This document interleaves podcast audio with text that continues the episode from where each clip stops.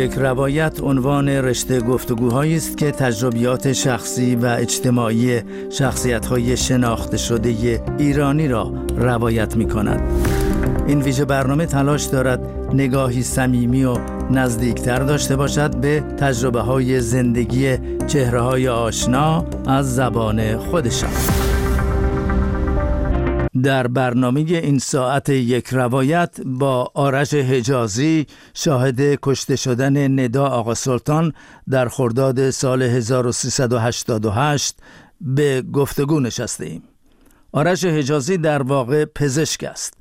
او در سال 1375 از دانشگاه علوم پزشکی ایران فارغ تحصیل شد. اما علاقه به کار ترجمه و انتشارات بیشتر از پزشکی برایش جالب بود. اما حضور آرش حجازی در نزدیکی محل کشته شدن ندا در تهران به عنوان یک شاهد مسیر زندگی او را دگرگون کرد و ناچار به مهاجرت شد و به بریتانیا رفت. در این برنامه به روایت آرش حجازی در مورد آنچه که پس از کشته شدن ندا آقا سلطان بر او گذشت می‌پردازیم. من فرهنگ قویمی هستم و از شما دعوت می کنم به روایت آرش حجازی توجه فرمایید.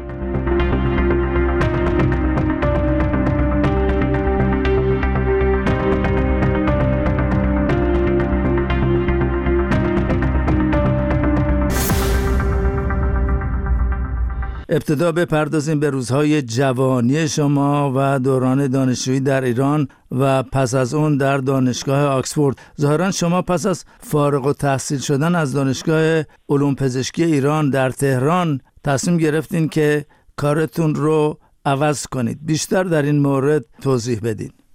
من سال 1375 فارغ تحصیل شدم از دانشگاه علوم پزشکی ایران از رشته پزشکی. و همون سالم رفتم سربازی. دو سال سربازی خدمت کردم به عنوان پزشک و در حین سربازی از قبلش ما همیشه علاقه داشتیم به کار انتشارات و کار ترجمه و تعلیف و با یکی از هم دوستانم انتشارات کاروان رو تأسیس کردیم. خیلی هم دشوار بود. تقریبا هیچ چیز اطلاعات روشنی نداشتیم از اینکه چجوری باید یه انتشارات رو راه انداخت. ولی دلمون می‌خواست این کار رو بکنیم. منتها بعد از اینکه من از سربازیم تمام شد و شروع به کار کردم در یه مقطعی باید انتخاب می‌کردم بین اینکه آیا دلم می‌خواد کار پزشکی بکنم یا کار انتشارات نمی‌تونستم دیگه هر دو رو با هم بکنم. عملا مسیر ادامه تحصیل پزشکی من توی ایران مسدود شده بود به علت مسائلی که توی دانشگاه برای من پیش اومده بود و انتشارات هم خیلی جذبش شده بودم. چه مسائلی در دانشگاه براتون پیش اومده بود؟ میشه کمی در من سالها گذاشتم خیلی مسخره است از الان گفتنش ولی من اون موقع توی دانشگاه من موهای سرم بلند بود. دوست داشتم موهای سرم کوتاه کنم و برای همین چند بار به کمیته انضباطی من ارسال کردن. منم مقاومت می‌کردم در اون سن و سال و آخرش هم به من خیلی رسما یه اختار دادن و گفتن که شما فکر ادامه تحصیل در این کشور نباش.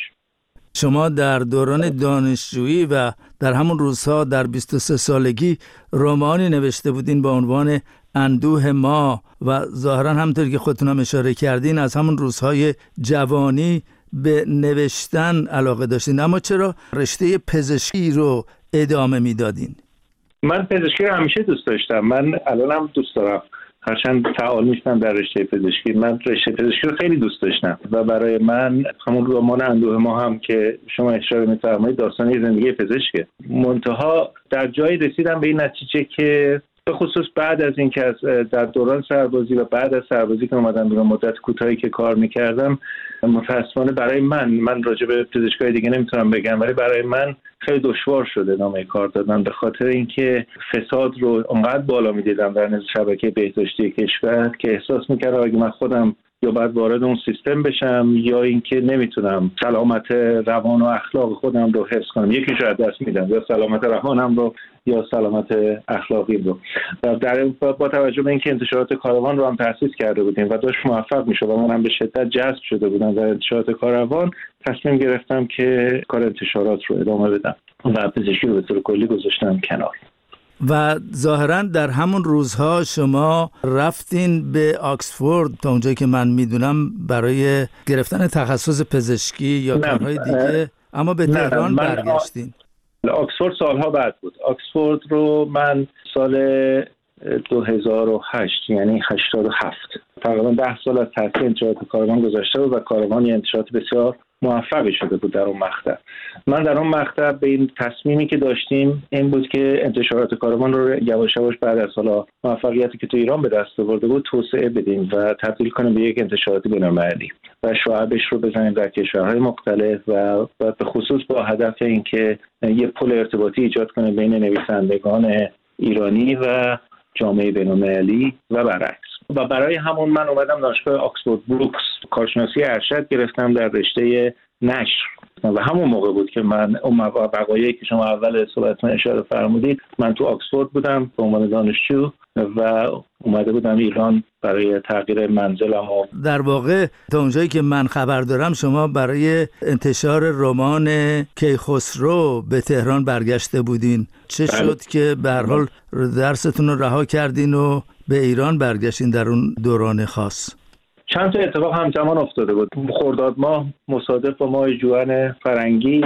ما درسامون تموم شده بود توی دانشگاه و وارد تعطیلات تابستانی شده بودیم و باید دیگه رساله فوق لیسانسمون رو می نوشتیم تا پایان سپتامبر. بنابراین دیگه کلاسی من نداشتم. ما اجاره نشین بودیم تو ایران. و من خونه ای که اجاره کرده بودم رو نگه داشته بودم چون قصد ما این بود که من بعد از اینکه کارشناسی ارشدم تموم شد برگردیم ایران بعد از اون یک سال. ولی صاحب خونه ما عملا می‌خواست ما بلند شیم و ما فرصت کوتاهی داده بود برای اینکه خونه رو تخلیه کنیم. من با عجله اومدم تهران در اون مقطع که خونه رو عوض کنم. همزمان با اون قضیه رمان که خسرو من داشت در میومد و من دلم می‌خواست که اون رمان رو با توجه به موفقیتی که رمان قبلیم شاهزاده سرزمین ابدیت داشته و می‌خواست حضور داشته باشم و با خوانندگانم بتونم با هم را بندازیم. بنابراین با همکارانم صحبت کردم که در اون مدتی که من میام تهران رمان رو هم در همون مقطع ما منتشر بکنیم. دو تا اتفاق با هم بود. من اومدم تهران خانواده من توی انگلیس موندن که در اون یک سال اومده بودم پیش من در دوران کارشناسی. و من تو اون مدت اومدم تهران که مصادف بود با انتخابات ریاست جمهوری در ایران. و قصد منم این بود که حدود یک ماه یک ماه و نیم توی تهران بمونم. به خصوص که تز مقداری راجع به مسائل نشر در ایران بود. می‌خواستم تحقیقات بیشتری بکنم در مورد مسائل نشر در ایران برای تزم ولی خب خیلی کوتاه شد سفرم به خاطر اتفاقاتی که افتاد. آیا جزی در جایی نوشته بودین که سفری ساده به ایران زندگیم را زیر و رو کرد. پیش از آن ناشر بودم نویسنده بودم پزشک بودم و سرم به زندگی خودم. شاهد قتل زن جوانی شدم. دیگر نه ناشر بودم نه نویسنده و نه پزشک. سرنوشت نقش تازه‌ای برایم رقم زد. از آن روز به بعد شاهد بودم. از اون روزهای حجازی و حال و هوایی که پس از شاهد قتل ندا بودن در شما و اطراف شما وجود داشت برای ما بیشتر اگر ممکنه بگین. بله داستان رو من بارها به شکلهای مختلف گفتم ولی هرگز راجع به نقش خودم و چه بعدش سر خودم اومد صحبت نکردم در طول این چهارده سال گذشته به خاطر اینکه اولویت به نظر من داستان ندا بوده همیشه و اون خون ناحقی که ریخته شده و من قصد نداشتم که با داستان شخصی خودم بخوام اون داستان رو اهمیتش رو بخوام تحت شعا قرار بدم. ماجرا این بود که من اومدم تهران و مصادف شد با همون روزهای تظاهرات بعد از انتخابات و روز سی خورداد که منجر به کشته شدن تعدادی از هموطنانمون شد از جمله ندا که من شاهدش بودم. من در اون لحظه اصلا به چیزی فکر نمی‌کردم. من در اون لحظه اصلا فکر نمی‌کردم عواقب این عمل چیه و چی خواهد شد و اینا. من توی اون صحنه بودم و شبش که رفتم خونه پدر مادرم خودم رو دیدم و ندا رو دیدم که داشت از شبکه های مختلف بینالمللی پخش می‌شد. و فرداشم رفتم سر کارم. البته خیلی شوکه بودم. خیلی ضربه روانی سنگینی بود اون دیدن اون صحنه. ولی رفتم سر کارم پس برداشتم رفتم سر کارم و فکر نمی کردم که اتفاقی بیفته. فکر کردم خب اون موقع حالا تصوراتم یه مقداری ساده انگارانه تر بود شاید. چون فکر می‌کردم خب یه نفر کشته شده تو خیابون حالا رسیدگی می‌کنم ویدیوش در اومده رسیدگی می‌کنن زارب رو پیدا می‌کنن با توجه به اینکه ویدیوهایی که بعدش در اومده بود و با اطلاعاتی که به مردم داشتن. کافی بود یه تحقیق بکنم و حقی از این خونه به ناحق ریخته شده احیا میشه منتها یکی دو روز بعد دیدیم که همینجوری شروع کردن به انکار و انکار و اولش گفتن که این خانم اصلا ایران نیست یونانه که حالا به حال یک شخص دیگری رو پیدا کرده بودن با شباهت اسمی و گفتم خانم یونانه. یکی میگفتش که تو سرش گل زدن یکی می‌گفت بر پاش زدن یکی می‌گفت نزدن یکی می‌گفت صحنه سازیه. و من بازم هنوز نمی‌دونستم چیکار می‌خوام بکنم. هنوز موقعیت چیزی موضعی نداشتم چون برخون من هم میترسیدم و نگران بودم. تا اینکه آقای پاولو کوئلیو که من مترجم آثارش بودم و ناشر آثارش بودم و برخواد دوستی با هم داشتیم ایشون من رو شناسایی کرد و توی اون ویدیو و یه ایمیل به من زد که این تویی که من گفتم منم ولی فعلا نمی‌خوام چیزی به کسی بگی لطفا. که ایشون هم حالا به زعم خودش توی وبلاگش نوشت. من این شخص رو می‌شناسم. حالا اسم من رو نیورد. ولی گفت یه دکتریه که من دوست من دکتر ایرانی دوست من و اینا. و تقریبا کافی بود دیگه یکی دو دقیقه وقت بزنن تا من رو بتونن شناسایی کنن. و با یکی دو تا دوستان مشورت کردم. تو اون شرایط خیلی تنش داشت. تهران حالا برای اونایی که تو تهران بودن یادشون باشه می‌دونن که خیلی فضا متشنج بود و دستگیری های خیلی وسیع داشت انجام می‌شد. و من همسر و فرزندم توی انگلیس بودن هنوز چون اونا با ما نیومده بودن ایران. و به این نتیجه رسیدم که شاید لازم باشه که فعلا از کشور خارج بشم. بله اما پیش از خروجتون آقای اجازی می‌خوام ازتون یک سوال بکنم. می‌دونم که در مورد ماجرای قتل ندا و لحظاتی که شاهدش بودین بارها صحبت کردین و یادآوری اون لحظات بسیار تلخه. اما آیا ممکنه خیلی خلاصه بگین که در خیابان کارگر شمالی تهران و در سیام خرداد سال 88 چه گذشت؟ بله ما توی دفتر انتشارات کاروان بودیم. انتشارات کاروان خیابان به نام خیابان شهید صالحی جاش بود اون موقع که موازی خیابان کارگر بود.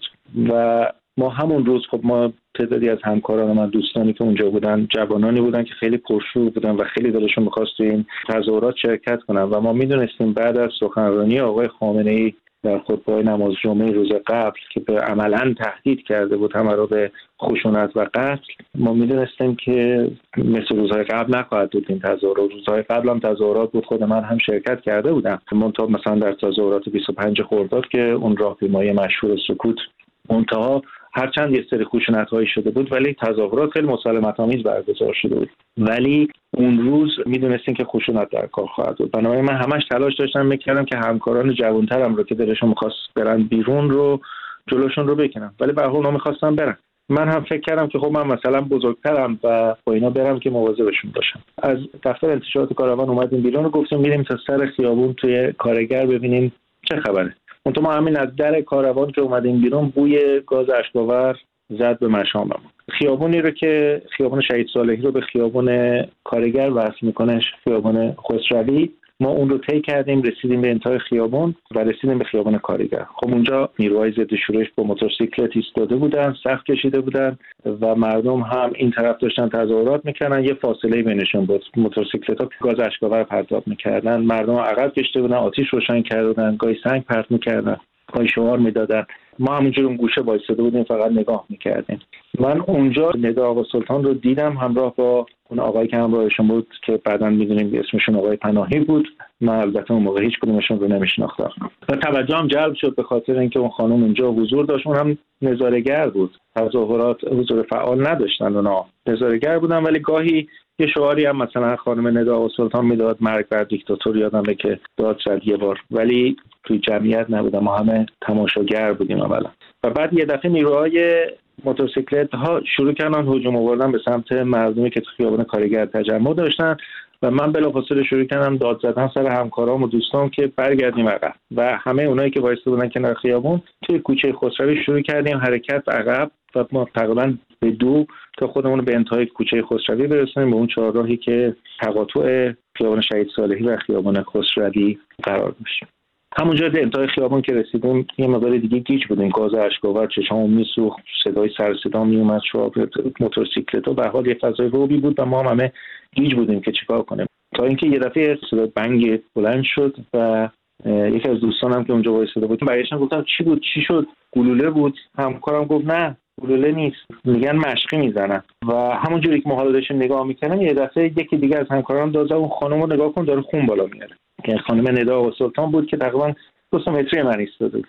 من برگشتم و دیدم که متاسفانه از سینهش بود که خون میریخت بیرون تا فوران می‌زد. و همونجا داشت میافتاد که من به سمت شرکت کردم همراه با دو سه نفر دیگه که کمکش کنیم که روی زمین افتاد و من سعی کردم جریان خون رو متوقف کنم. منتها شدت جریان خون انقدر بالا بود که تقریبا تشخیص من این بود که گلوله به آورتش خورده و ظرف تقریبا کمتر از یک دقیقه. بدنش از خون خالی شد و متاسفانه فوت کرد همونجا هیچ کاری از دست کسی بر نمیومد در اون لحظه. من ایستادم همکارانم تقریبا دیگه شوک صحنه انقدر قوی بود که من شاید در مثلا دو سه دقیقه دیگه یادم نمیاد چه اتفاقی افتاد. دیدم که یه یه خانم رو بلند کردن سوار یه ماشین کردن بردن به بیمارستان. و ظاهرا دقایقی پس از قتل ندا مردم فردی رو گرفته بودند و او رو متهم به تیراندازی به ندا می کردند اما او گفته بود که قصد کشتن نداشته اما مردم کارت بله. شناسایی او رو گرفتن و در شبکه های اجتماعی منتشر کردند ظاهرا مردی به نام عباس کارگر جاوید بود آیا خبر دارین که قوه قضاییه بعد از این چهارده سال در این مورد پرونده ای تشکیل داده باشه؟ بالا من می‌تونم فقط اون چیزی که اطلاع شنیده هم رو بگم. اون صحنه رو بله من اونجا بودم و حضور دارم و قشنگ یادمه و اینکه ایشون فریاد می‌زد که قصد کشتنش نمی‌خواستم بکشمش رو یادمه. مردم لباسش از تنش در آوردن پیراهنش از تنش در آوردن و کارت شناساییش رو ازش گرفتن. تا بعدش هم رهاش کردن که بره. حالا به دلایل مختلف مهمترین دلیلش فکر می‌کنم این بود که نمی‌دونستن چیکارش کنن. برای اینکه اگر که می‌گفتن اگر ببرن به تحویلش بدن خب خودشونو می‌گیرن. اون موقع هم که به حال نمی‌خواستن مثل خودشون خشونت به خرج بدن و به حال رهاش کردن رفت. کارت شناسایی ایشون چند هفته بعد بیرون اومد توی اینترنت و مردم اومدن سراغ من. یه سری رسانه ها اومدن و من چک کردن که آیا من تایید می‌کنم که ایشون همون شخصه و من تایید کردم که بله ایشون همون شخصیه که تو صحنه من دیدم و بعدش مدتی بعدش ویدیوی اون صحنه هم در اومد که تایید می‌کرد همون ماجرا یعنی همه اینا حرفایی که من زده بودم رو هرچند اولش حکومت ایران هرچی من گفتم رو سعی کرد رد کنه ولی عملا بعدش هر دفعه یه شواهد بیشتری بیرون میومد که تایید می‌کرد مسائلی که من دیده بودم. بعدش من می‌دونم که خانواده آقا سلطان می‌دونم که تشکیل پرونده دادن ولی اون پرونده هرگز به جایی نرسید. تا جایی که اطلاع دارم شنیدم مطمئن نیستم. تا چند ماه بعدم یه فیلمی ساخت رادیو تلویزیون که ایشون رو آوردن تو اونجا و همکار سابق من آوردن جلوی ایشون قرار دادن دو یه مسحکه ای ولی به حال هرگز فکر نمی کنم که دادگاه درستی تشکیل شد برای ایشون و الان هم که ایشون شنیدم که فامیلیشون عوض کردن و ترفی هم گرفتن.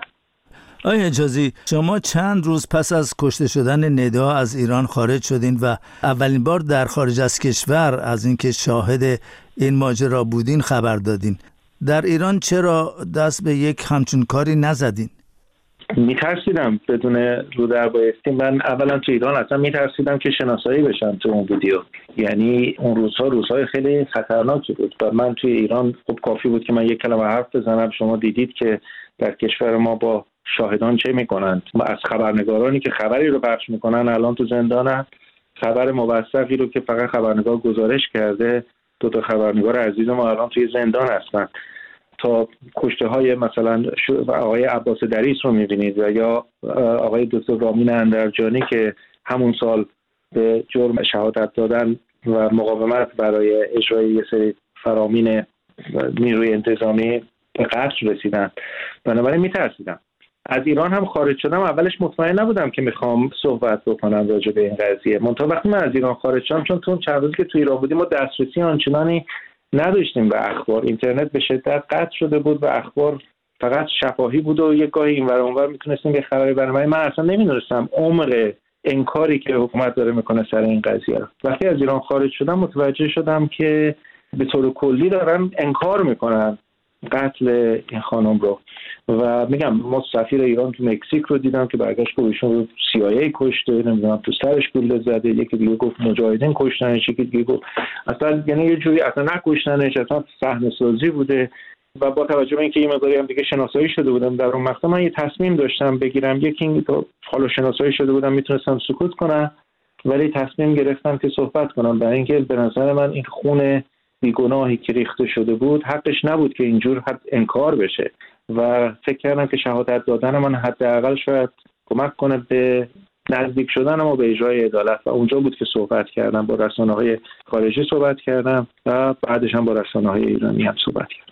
در این سالها شما علاوه بر ترجمه کتاب های مختلف از جمله ترجمه های پاولو کویلو ترانه سرا و رمان نویس سرشناس برزیلی چندین رمان هم نوشتین و کتابی با عنوان نگاه آهو به زبان انگلیسی نوشتین که در واقع خاطرات شماست و نگاه آهو تا اونجایی که من می‌دانم اشاره است به نگاه ندا آقا سلطان در اون لحظات پایانی و بحران عاطفی و تأثیری که قتل ندا بر روح و روان شما گذاشت آیا درسته؟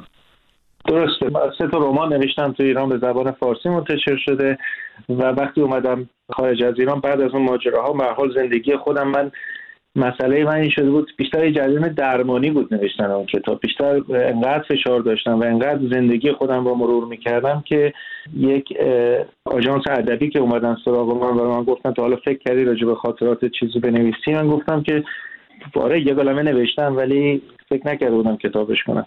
من خاطرات خودم رو از سال 1357 من هشت سالم بود موقع و از زمان انقلاب. تا روزی که از ایران خارج شدم وقت مدت کوتاه بعدش رو به کتاب در آوردم. از نگاه یه پسر بچه که توی کشوری بزرگ شد که انقلابی رو دید و جنگی رو دید و حالا به قول جریان اصلاحات رو دید و شکست اصلاحات رو دید و امیداش به طور کلی ناامید شد.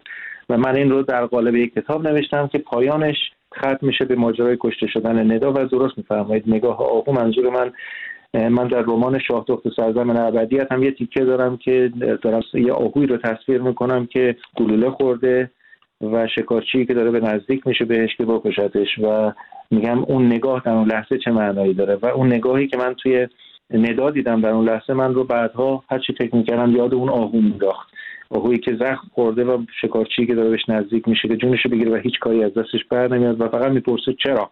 برای چی باید با این کارو بکنه؟ نمی‌دونه اون رمان نیست خاطرات و در این لحظات پایانی این گفتگوی جالب عنوان یک نویسنده و مترجم و ناشر شما چه آرزویی برای ایران و مردم ایران دارین؟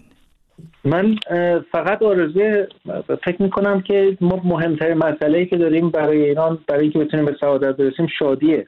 یعنی اگر مردم ما راهی به سمت شادی پیدا بکنن و موانع علیه شادی از سر راه مردم ایران برداشته بشه سعادت و بهروزی همه با هم همراهش میاد. و مردم ما متاسفانه الان 45 ساله که روی شادی رو ندیدن و این ناامیدی عجیبی رو برای مردم ما ایجاد کرده.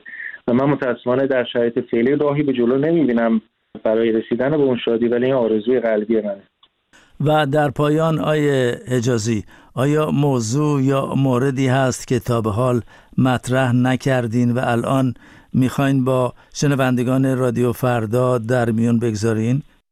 من نمی‌تونم به عنوان یک کسی که به من یه مهاجر تبعیدی هستم خارج از ایران و خیلی وقتا من وقتی یه حرفی می‌زنم یه عده ممکنه بگن به حق بگن شما در خارج خبر ندارید و کنار گل نشستین حرف می‌زنید. منتها من چیزی که حالا تو قبلا هم توی رسانه های جمعی نوشتم و الان میگم میگم وجدان راحت قیمت نداره و من فکر می‌کنم ترس مهمه و ترس عامل بزرگیه. و نمیشه انکارش کرد. خود من درگیر ترس بودم بسیار ولی هرگز به اندازه موقعی که حقیقت رو گفتم و شهادت دادم بر حقیقت احساس آرامش نکردم و راحت نخوابیدم. و من توصیه می‌کنم که ما بشینیم فکر کنیم به این که چه کار باید بکنیم که وجدانمون راحت باشه. نسبت به خودمون. به نسبت ما خیلی صحبت می‌کنن که ادای وظیفه داریم به کشورمون به هم نوعمون همه اینا درست. ولی مهمترین وظیفه رو ما نسبت به خودمون داریم و نسبت به وجدان خودمون. و من خواهش می‌کنم که هر کسی هر کاری می‌خواد بکنه اول فکر کنه ببینه که در مقابل وجدان خودش پاسخگو هست یا نه.